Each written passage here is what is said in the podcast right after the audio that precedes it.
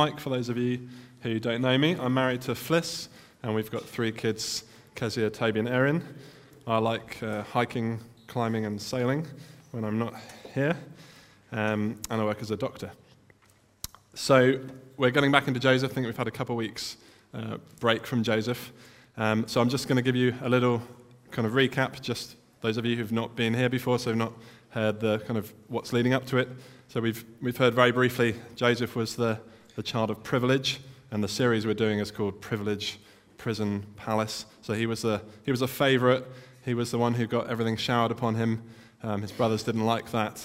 They were jealous, so he got done in. He got sold as a slave. He got sold into Egypt, and he worked as a slave in Potiphar's house, where he did really, really well, worked his way up, uh, became head of the household, and then he got accused of something he didn't do, ended up in, in the king's jail, and then the king's jail, he was doing really well as well, serving, earning favor, um, waiting on God. And where we got to, there'd been two other guys in the prison with him. They'd had some dreams. Joseph had had the interpretation of those dreams from God.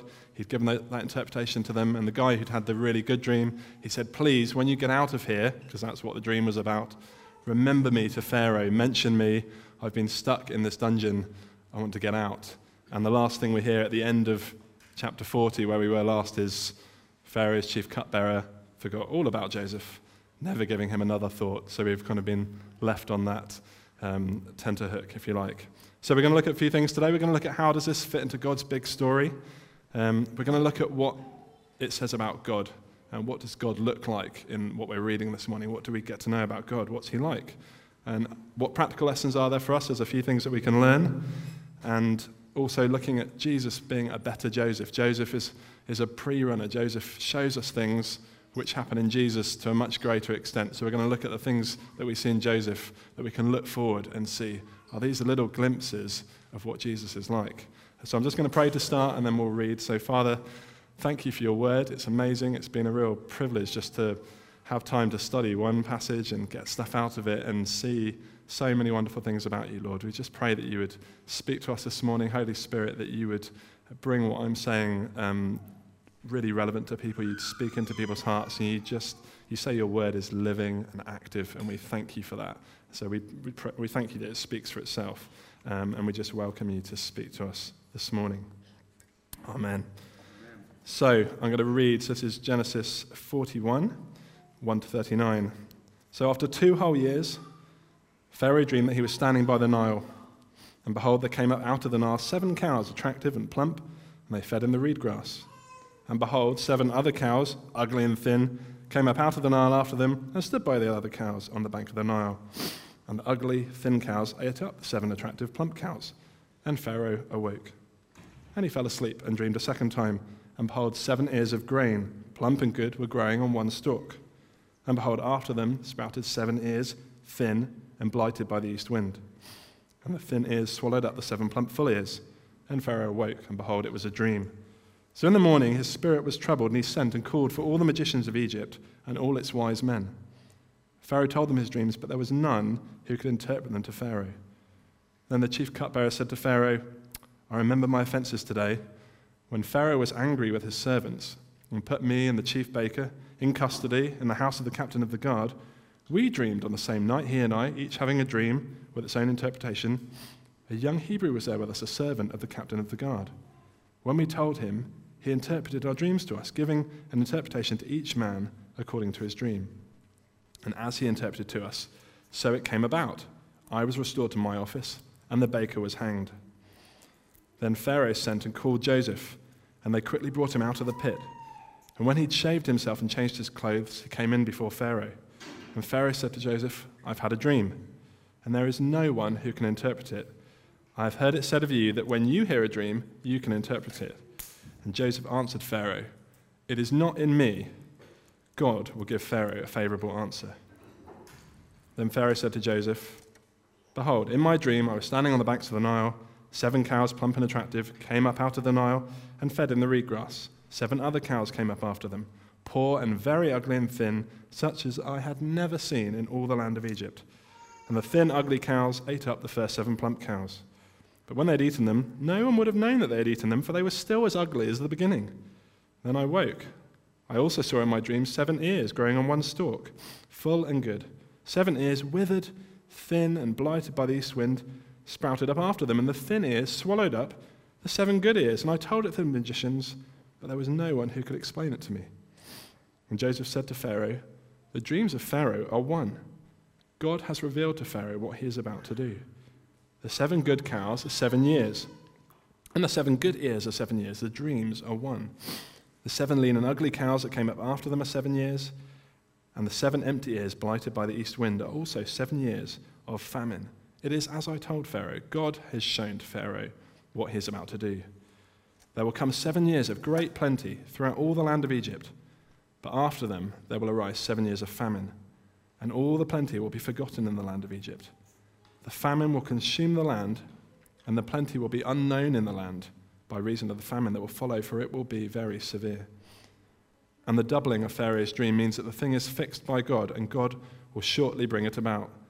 Now, therefore, let Pharaoh select a discerning and wise man, set him over the land of Egypt. Let Pharaoh proceed to appoint overseers over the land, and take one fifth of the produce of the land of Egypt during the seven plentiful years, and let them gather all the food of those good years that are coming, and store up grain under the authority of Pharaoh for food in the cities, and let them keep it.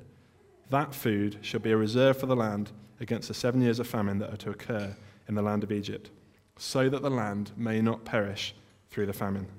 And this proposal pleased Pharaoh and all his servants. And Pharaoh said to his servants, Can we find a man like this, in whom is the Spirit of God? And Pharaoh said to Joseph, Since God has shown you all this, there is none so discerning and wise as you are. Excuse me, I want to blow my nose. So, there's quite a lot in that passage. I think the first thing is the very first bit, the opening passage, after two years. So, we've got a complete break between the chapters here. Joseph's just been in prison for another two years. We don't know what he's been doing. We know that beforehand he was just being faithful, doing what God had given him to do, serving there. Um, but he was just waiting on God. He was waiting for release. And, um, and he was waiting for favor because he'd, he'd responded. He'd asked the prisoners what's going on. He'd noticed something. He'd responded to God, but he's still waiting. And sometimes, maybe, you, maybe you're feeling like that actually. sometimes we're in situations where God's spoken and he'd had dreams, and then we're waiting to see what is happening with that dream? What is going on? And Joseph, at this point in the story, is what is going on? And the people of Israel, when, that, when Genesis was written, they were wandering in the desert. They were waiting to come into the promised land. So there's a lot of, I think, I think that's quite an important thing to, to think about at the beginning that uh, this is really relevant to you, particularly if you're in a season where you're really waiting uh, for God to do something that He's spoken about, for difficult circumstances you, you're, you're in. I think you can really um, have a parallel with Joseph. You can really understand what's going on here. So I'll come back to that. So Pharaoh dreams. He has two dreams, similar themes, and dreams were thought to be messages from God, from, from God or gods in kind of Egyptian culture, and the Nile, the river, because it was kind of the, the center of, of everything in terms of fertility, the land doing well. Um, it was almost, in, in the culture, it was almost deified like a river god. So these dreams being about the Nile would have had for Pharaoh a real sense of it wasn't just any old dream. It would have been really clear to him that this is a significant dream. Um, and then maybe you have dreams. God speaks to us in lots of different ways. Sometimes God speaks in dreams. Sometimes God speaks in other ways um, that, that we can understand. Sometimes He gives us pictures. Sometimes we might have thoughts. Sometimes other things. We might sense things. Uh, but God speaks. Um, and just to illustrate that, I mean, this is an unusual story, but when I was 18, uh, I was getting ready to go to Kenya on my gap year, and I'd been doing some fundraising for that, lots of different things, and God was amazing at providing through that. Well, I went on a holiday with a friend to America. We went out one day, and um, we went to kind of an inland lake. We went swimming, and we were swimming. We had a good time swimming, and we were getting out. And this guy came up to me, introduced himself. He said, This is going to sound really odd, but I felt God say He wanted me to come over to you and, um, and, and say hi, and He wants me to give you some money for what you're doing next year. And he gave me, I can't remember, it was a couple hundred bucks, I think. Um, and um, w- which I needed for, for, for what I was doing. That's just a little example, but God spoke to him. He acted. I was blessed. I was able to go and do what I was going to do. Um, but God speaks in lots of different ways, and, and acting on that is, is important as well. And that was a really important year for me. So actually, God speaking to that guy, that guy acting on it, had a really important effect. Other things that happen in dreams. So we've got some friends working in the Middle East, and lots of stories we hear at the Middle East, particularly Muslims having dreams about Jesus. We hear this over and over again. People who are seeking God, they have a dream, they encounter, often it's a guy dressed in white. They don't know who he is, always, it's not always obvious, but they meet someone who's amazing, who seems you know, bright, shining, kind of holy. They think this is, this is to do with God, and, and there's often something in the dream to do with a book or to do with finding people, and they're led to people through that. So God is speaking to people in dreams. God is speaking to people who don't know him in dreams. Here he's talking to Pharaoh, someone who doesn't know him in a dream. So, so what is God like? God is a speaking God. He loves to communicate. He loves to communicate to us. He loves to communicate to other people. He's always talking. He's always wanting to make himself known. You know, we say that the heavens declare the glory of God, so we know he, he speaks in that way. He declares himself anyway in what he's made, but he speaks in so many other ways. Uh, even when we're not listening, he's still speaking. And Pharaoh's not asked for this dream. He's not been seeking. He's just been given a dream because God's good God wants to do something in this situation. So I think that's something for us to think about as well. We can just making space to listen to God, appreciating that God talks in lots of ways, and I'll talk about that. But you know, He talks in Scripture as well as more ways that we might find more fantastical or more fabulous. But He's, he's always wanting to talk to us, and Scripture tells us that as well. In Joel two twenty eight says, "In the future, your old men will dream dreams, your young men will see visions." So God's laying out in a kind of expectation that He wants to engage and talk with His people. So those are the dreams. We'll come back to those when Joseph goes over them again. So come to the next bit, verse 9. And Joseph is remembered. The chief cupbearer suddenly, two years have gone by, he's completely forgotten about Joseph, and then suddenly the dreams come back and he remembers that guy in the prison. He could interpret dreams. And so he, you know, he mentions it. He says to Pharaoh, This is the guy you need. And so just as, jo- just as Joseph asked, it's happened not just as Joseph asked, because Joseph didn't want it to take two years, and he's had all this time waiting, presumably being faithful, presumably going on doing all the things he was doing before. And Stuart talked last time just about the fact that what you see in Joseph is he just gets on. He gets stuck in Potiphar's household, the lowest of the low, and he gets on with it and does really well. He gets stuck in prison and he gets asked to serve and look after the other prisoners and he gets on with it. And presumably, he's been just getting on with it for another two years, just plodding along, just doing the day to day, waiting, waiting. And this is the moment where suddenly that, that dream that he's had of being out of prison is, is beginning to be realized. And God's remembering Joseph because God hasn't forgotten about Joseph.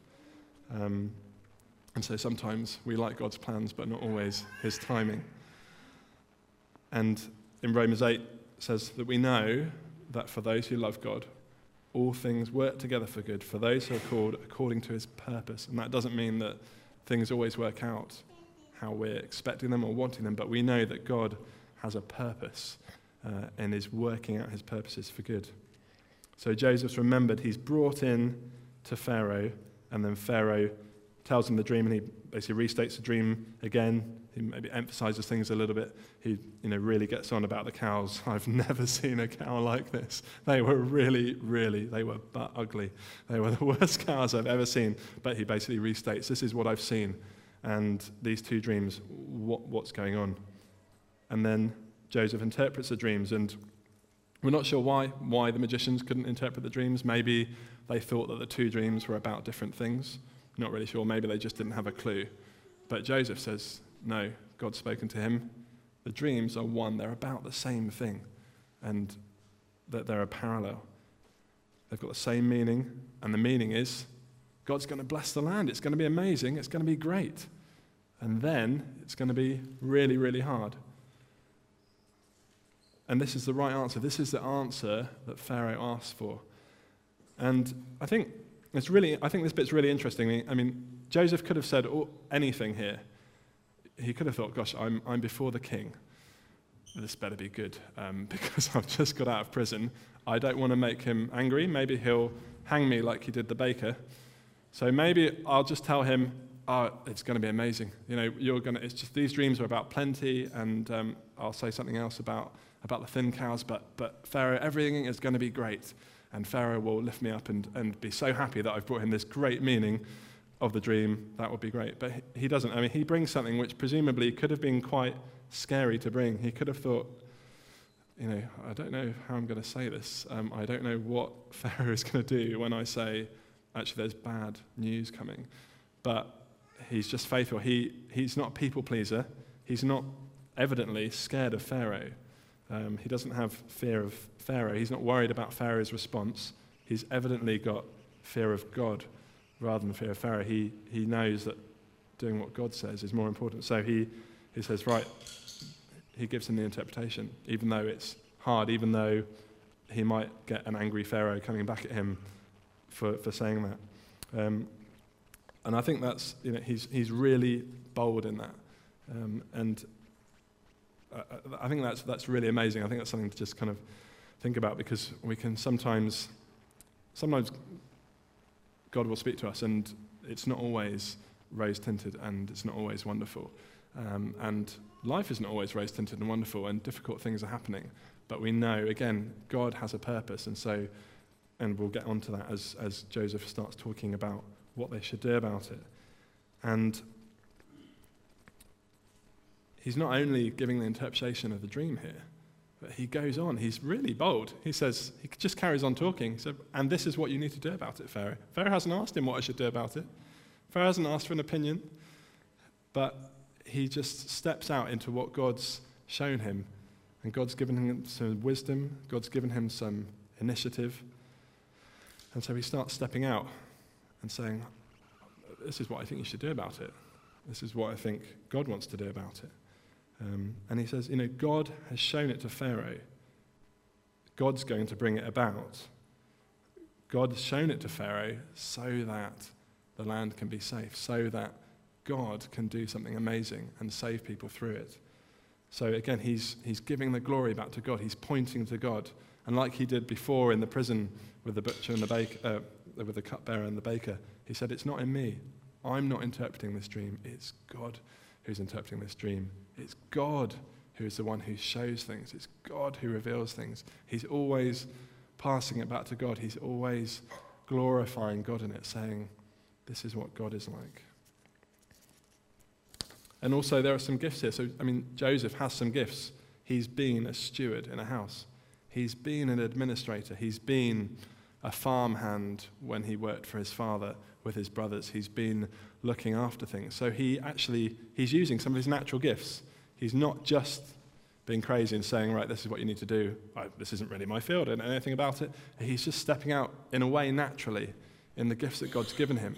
God's already equipped him in this way. And he's stepping out and saying, because it's kind of coming naturally to him because he's used to looking after things. He's, used, he's run a household. He hasn't run a country before, but it's kind of the next step up in a way.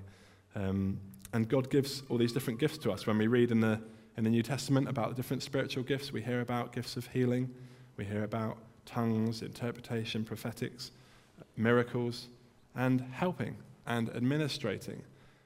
Those are all spiritual gifts. We might not think of helping as spiritual. We might not think of hosting people in our home as spiritual. We might not think being great at administrating as spiritual or as um, more than just, well, that's just what I'm like. But actually, the Bible says differently. The Bible says those are gifts that God gives you. So if you're good at some of those things, they're not less good than someone who prophesies or someone who can speak in tongues or someone who can pray for someone to see them healed. They're all amazing gifts that God's given. And God gives these amazing gifts to Joseph. And we're going to see, in particular, we're going to see next week how those gifts are used. Uh, because they're used in an amazing way for this nation of Egypt and for the nation of Israel. So don't think lightly of those gifts. If, if God's gifted you with those things, pursue that. Do the things, I think, as we've been hearing about Joseph, step out in the things that God has given you to do because He will bless others through you. And the key thing He was always saying to Israel, the promises to Abraham were, I'm going to make you a blessing to other people. It's not just for you, but you're going to be a blessing to the nations. So Joseph's been faithful, he's carried on what he's good at, and he's had courage. He, there were opportunities here, and sometimes there are opportunities when, when people are in a difficult place, in a difficult time. Sometimes, in a difficult time of life, those are times when there are opportunities. Not something that we should kind of take advantage and barge in, but sometimes it just opens up for us opportunities to, to speak to people, opportunities to tell people our story. In this case, Pharaoh is troubled. Pharaoh is not having a good day. Pharaoh is not feeling well. He's really, really perturbed by this dream. And there's an opportunity. So Joseph steps in when the prisoners were troubled. He saw they were troubled. I mean, you'd think they were troubled, they'd been in prison, but this is a given day. They'd been in prison the whole time, but on that particular day, he noticed these guys are really flat today. There was something else going on. And he took the opportunity. What? Why your face is so downcast? So he's taking the opportunities God's giving him to speak into uh, and not taking shortcuts with it. And what he's done, responding with that courage, it, as I was saying, it changes a nation. I've got another story to, to tell you about, about hearing from God and, and stepping out. So we met some people when we were in Zimbabwe, um, the Cunninghams. And Peter Cunningham, who's a kind of older guy in the family, he was a farmer. They ran an ostrich farm. And he had a dream from God. And God basically spoke to him and said, That dry riverbed at the bottom of the farm, I want you to dam it. And there hadn't been any water in that river for, I think, a couple of seasons. So I want you to build a dam across this riverbed. So this is like Noah in the middle of the desert building a great big ark. And when I was in Zimbabwe in 2007, I walked across that dam over the dry riverbed. It was a dry riverbed. they were building some bits for the farm to make an, turn it into an agricultural college for students to bless the community around there, to teach guys how to work the land better, to skill people up, and then also Bible teaching and things like kind of make some community pillars. Um, but when I walked over it, it was a dry riverbed. But he'd done what God had said. He'd built this dam. I think everyone thought it was crazy. And that filled up. That filled up, and that water that filled up from damming that riverbed was used for the college, and the college has grown. It's been a massive blessing to the community. And so they started blessing the community. And then recently, in the last six months, the government tried to seize that land uh, to give it to an official, which has happened a lot in the rest of the country, but the Cunninghams had been lucky, I think, that they, they'd kept hold of their land this whole time they'd, and they'd used it to bless people. And the government came in, said, No, we're just giving your land to this guy. This guy has the, has the rights for the land now. And they prayed and prayed and prayed. And this went, it went everywhere. They had meetings, the whole community, because they'd been blessing the community in that area so much through what they were doing. The whole community was totally around them. Everyone was outraged, not just them, because it was their land, because it was their farm. Everyone was outraged, not just the church, everyone outside, everyone who lived in that area. They all gathered together, they prayed. It hit national press, it hit everywhere. And eventually, lots of meetings, people from government coming down, the government, they turned right around. And they said, Fine, we're not going to give it to this guy. We'll find some land somewhere else for this guy, this official who wanted to give some land to. And they've, they've got it back and they're already looking at expansion, doing new things with it. They use it for kind of youth camps and kind of summer camp type things as well, because they've got a big campsite there. And they're already looking to other things, like God's already speaking about expanding. And that's been a, a lesson in faithfulness itself. But it's really not just impacted even the people. So initially, they were impacting, obviously, all the guys who they're training up, who are going back to their communities, able to farm, but they've, and the families of those. But actually, now they've had a massive impact on a national level because of, because of what's happened. And this has all stemmed from a guy damming up a dry riverbed because God said, I want you to do it. So, hearing from God, responding to the things that God says to you, it, it can be amazing. It can be nation changing. And I think what we've seen in Zimbabwe is beginning to be nation changing. And what Joseph is doing here is absolutely nation changing, as you're going to see more of in the next preach. I think the other thing that's, that's links what's happening in this chapter with what's going to follow and what Joseph goes on to tell them to do at the end of it is, is wisdom. And Joseph has got a lot of wisdom here in telling them, telling Pharaoh what, what he thinks needs to do. So, how do we get wisdom? I think the first thing is that it's in Proverbs in several places Proverbs 1, verse 7, Proverbs 9, verse 10, and probably lots of you know it. The fear of the Lord is the beginning of wisdom. And Joseph's got that. He, he, he knows that God is in charge. He's got that kind of appropriate fear of God, that God is amazing. Not, not scared out of his wits, fear, but he's, he's fearing God. You know, when, when Potiphar's wife said, Come on, come sleep with me, please, sleep with me, over and over and over again, he said, How could I do such a thing against God? He didn't say no for other reasons. He said, How could I do such a thing against God? Because God was foremost in his mind, foremost in his heart. And the Word of God, the Bible, gives us wisdom as well. Proverbs 2, verse 6 The Lord gives wisdom, from his mouth come knowledge and understanding. And at the beginning of Proverbs in chapter 1, it just talks about the Proverbs of Solomon made for wisdom and knowledge and understanding, helping us to, to know what we're going to do. So, the Proverbs, especially, but Scripture is a brilliant place to get wisdom from. And then from other people, imitating other people we can get wisdom. And Joseph is a bit like Jesus in this. We talk about imitating Jesus, imitating Paul. And here we've got Joseph, one in whom the Spirit of God is. We can imitate people who, who we see, who we're around, who we're friends of, who have got wisdom. We can spend time with them. We can learn from them. We can get stuff from people who've got God's wisdom as we spend time with them. Um, and when I, when I lived in Kenya for a year, I had a kind of two week break in the middle and um, the guy I was with went and had a brilliant two weeks on the beach. And, and I um, went up country and spent a couple of weeks with this American missionary couple who lived about 3,000 foot down where it was hot and dry. Um, and I spent a couple of weeks with them, and, and it was an amazing time. The best bit was every morning at 6 o'clock, Weaver, who's the, the guy, he got up 6 o'clock because that's when he had his quiet time. I'd never really done, had time with God at this stage in my life. I'd never really just had regular time with God. But every morning I got up at six o'clock and he made a coffee, he sat in a chair, and I sat in a chair quietly. He just had his time doing whatever, praying, reading the Bible. And I did the same thing for two weeks. It was amazing for me at 18, having that, just to learn from this guy, to see how he worked his life, to see how he spent time with God. You know, we did lots of different things together. It was amazing to spend time with someone, to just learn from wisdom, particularly from someone older, someone who'd been a Christian a lot longer than I had.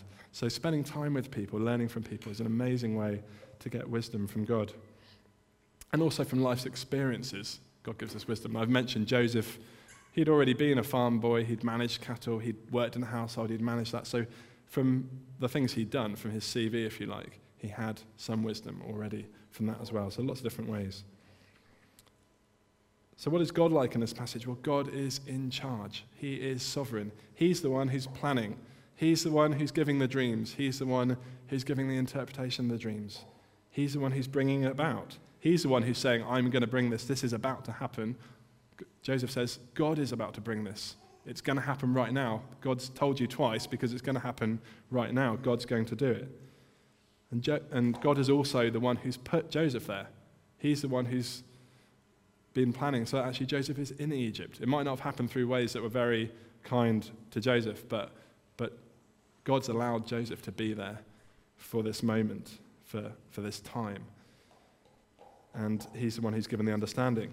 And God's also the one who's fulfilling his promises. Um, and we're going to see in the next week how he's raised up, how those dreams that Joseph had when he was younger, when he saw dreams of his brothers bowing down to him, we're going to see how that works out, but God's going to fulfill that.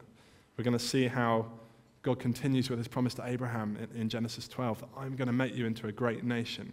We're going to see how that works out. And God do, doesn't just give vision, but he also gives plans, he also gives strategy. So, so when Stu and Mel moved up here, God spoke to them about moving here, and then God showed them how to do that. God helped them to bring people around them. He gave them a strategy for it. Um, I knew some guys who worked in uh, another part of Zimbabwe. They had a church in a big city. And one night God said, I want you to split the church up overnight into five different churches, different parts of the city. And he was like, What? You must be crazy. But he did it, and it just multiplied through that. He had this, you know, really stable thing going really well, lots of people, brilliant. And just overnight, okay, fine, we'll find leaders in these different places. We'll have five smaller units. Don't know how that's going to work. We haven't got buildings. We haven't got places to meet. Not sure how it's going to work. But responded, and God's just multiplied and multiplied and multiplied and done amazing things more abundantly than would have happened. Again, because of speaking, because He puts the strategy in. He says, This is how I want you to do it. It's not just what, but I'm going to show you. I'm going to give you wisdom. I'm not just going to say something and then leave you and wander off, and I'll just leave you to figure that out. But I'm with you all the way. God cares as well. He cares about this country. He cares about the famine that's coming. He cares about providing for people. He cares about his nation so that they're not going to starve through the famine. And he fulfills his promises. So, the big picture in this story, I think the big picture in this story is, is redemption. We're just beginning to see the beginning of the way that God saves people, the way that God provides and brings people back to himself in, in difficult situations. And that's a theme that's going to develop through the whole of the Old Testament until Jesus. But it's already beginning to look forward a little bit. We're already in a situation where what is going to happen? Something terrible is going to happen here. How is the nation going to come? How are the promises going to come? God is going to redeem it. God is going to work. Um, and again, I think with the Israelites wandering in the desert, hearing this, I think that would have been very, very helpful for them because they were waiting to see how is God going to take us out of this into what He's promised. And they're looking and seeing what God's already done. So, looking forward, Jesus is a better Joseph. So, what, what do we see in Joseph here that we also see, but much more in Jesus? Well, Joseph suffered unjustly. He didn't do anything to deserve being chucked into a pit and sold, although he was a bit naive and arrogant as a young guy, but you know, he didn't deserve that. He didn't deserve to have the accusations made at him by Potiphar's wife and get thrown into prison. He didn't deserve to get forgotten when he'd just been doing and responding and doing what God had given him to do. But he, he, he suffered. And Jesus is the one who actually suffered unjustly, really, for everyone, to take all of our punishment. He's the one who suffered unjustly for us. And I think, has anyone seen Mission Survivor, the Bear Grylls program? Hands up if anyone's seen it. Okay. So, Mission Survivor is a kind of survival in the jungle type program. And there are three things that Bear Grylls is trying to drill into the people on Mission Survivor that he wants them to kind of display as traits that he thinks that's going to be the person who could, who could do it, who could survive in the jungle. And they're cheerfulness in adversity, resourcefulness, and courage. And I think that Joseph here is, in this story, I think Joseph is like our mission survivor because he's carrying on just cheerfulness despite everything that's going on, trusting God despite everything that's going on. He's resourceful, he's courageous, um, he's facing hardship well. And we look forward and think how Jesus faced hardship, how he came before his Father, but still submitted to his will in the most terrible situation, but not your will. But forgive them, Father. He, he just endured that. He waited patiently because he was looking forward. He knew what was coming, he knew what God had for him. He knew he had to go through something terrible that we can't even imagine to get there, but he knew God.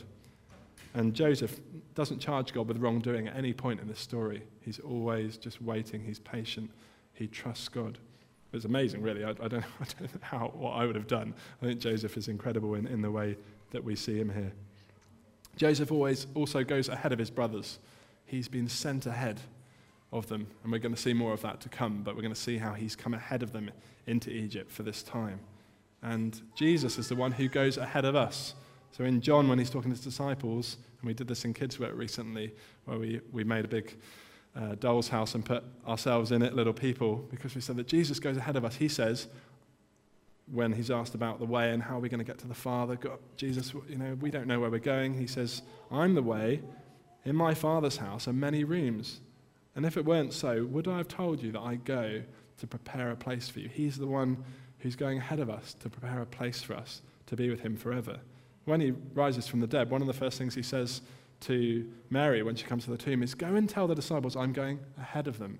going ahead of them to Galilee. I'm going to meet them there. He's always going ahead of us. He's already done everything. Whatever situation we're in, Jesus says he's the high priest who's been through. So he's gone ahead of us. He's like the trailblazer. So we can walk in that behind him. We can call out to him and say, Jesus, you know what this is like. You've done it. You've gone ahead of me.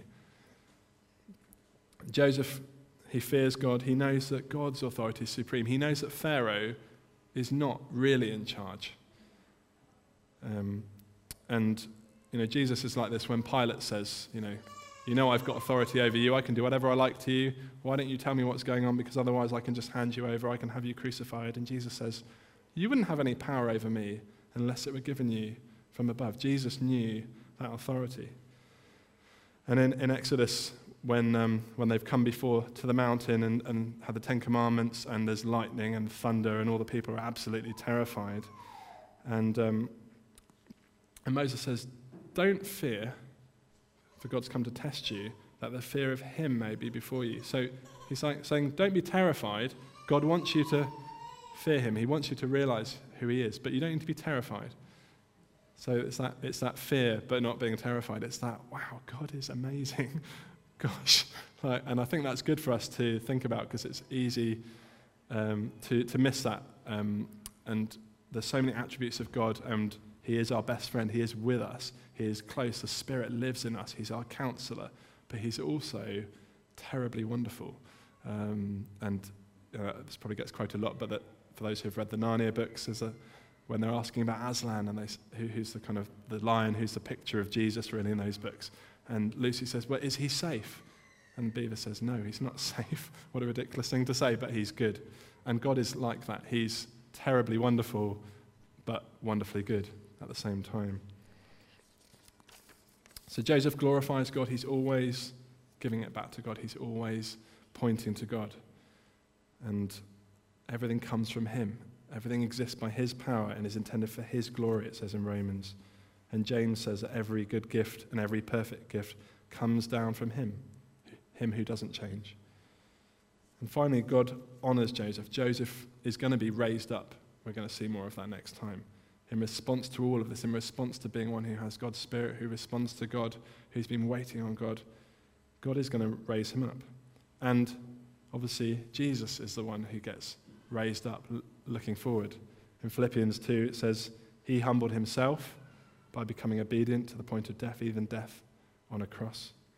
Therefore, God has exalted him and bestowed on him the name that is above every name so that at the name of Jesus, every knee should bow in heaven and on earth and under the earth, and every tongue confess that Jesus Christ is Lord to the glory of God the Father. So he's, he's the one who's ultimately exalted. We're going to see Joseph being lifted up from the pit.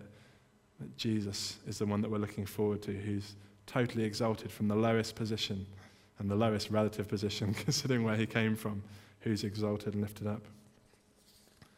So lots of things there. So in conclusion, kind of just going back, because I've given you too many things to think about.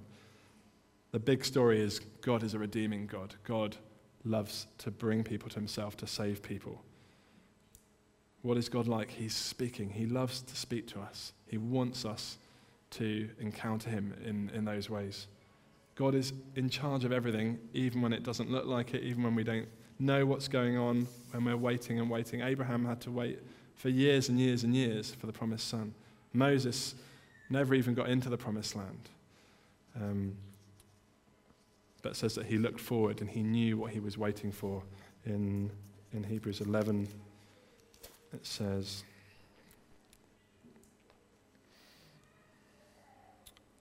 talking about Isaac and Jacob and the other people, that these all died in faith, not having received the things promised, but having seen them greeted them afar, and having acknowledged that they were strangers and exiles on the earth, they were looking forward to something that they knew God was going to bring it about.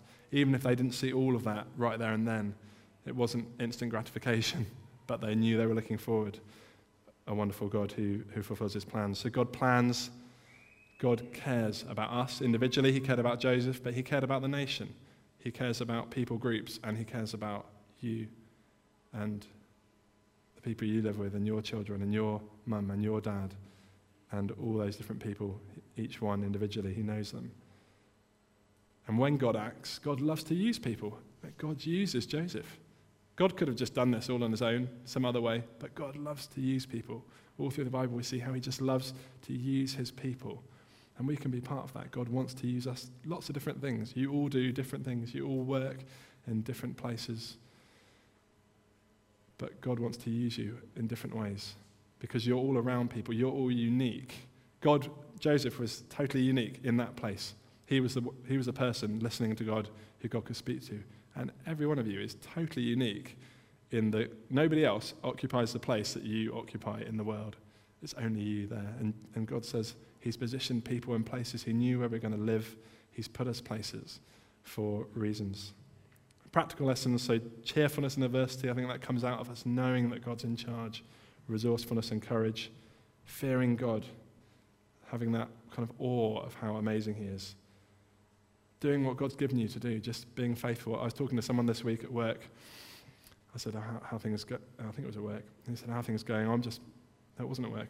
But he said, oh, I'm just plodding along. I said, plodding's really good. Uh, because actually Joseph was plodding along. He was just doing day to day plodding, but he kept plodding and God blessed his plodding. So I think plodding, if, if you feel like you plod, plodding is great. Uh, don't, disparage plodding. Um, get wisdom. So if you feel like you want wisdom, God says ask for wisdom and then seek it out and mention some ways. Spend time with people, ask Him for it, look at His word. Give the glory to God. Doesn't mean we have to say, oh, I didn't do anything, but we just look back to God and we, we tell people, we say, God's enabled me to do this. And be ready for Him to speak to you and make space for Him to speak to you. Um, and, and Find people you know who you know God speaks to in different ways. Ask them how it is for them. It's different for everyone. We don't all hear God in the same way, but God loves to speak to all of us. And there isn't one of us who God doesn't want to speak to. I don't really want to speak to you. No, I'll speak to that person. No, he's not like that. He speaks to all of us. And finally, Jesus is a better Joseph. So he suffered for us. He's a gift to us. He's our Redeemer. He's the one who goes before us and makes a way. And he's the one who ultimately gives the glory to God and then he's the one who's been exalted to the highest place. So I'm going to pray, um, and then we'll go into a bit of worship time. If there are things there that have spoken to you, if there are things that you want to, to pray about, obviously take time to ask God to speak to Him now. If you want someone to come and pray with you about specific things, we can, we can do that as well, and there'll be opportunity for that. Um, if you're wanting to step out more, maybe in the gifts that God's given you already, if you're seeking to hear more from Him, um, I think there's a lot to encounter him with. So I'm just going to pray. Father, you are amazing. And it is amazing that you are this awesome God who speaks to us, who works in us and through us, who pays attention to every detail, who plans things that we can't even imagine how you plan everything. We don't even understand, understand how you plan everything, but you are amazing. God, thank you that there's so much that we see here in Joseph um, that just tells us how wonderful you are and encourages us, God. I just feel so encouraged in this, um, in how sovereign you are, but in how you bless. You are awesome, wonderful. We just want to give you the glory this morning, God. We want to declare that you are amazing, wonderful. You are with us, and you are awesome over us. And we thank you. Amen.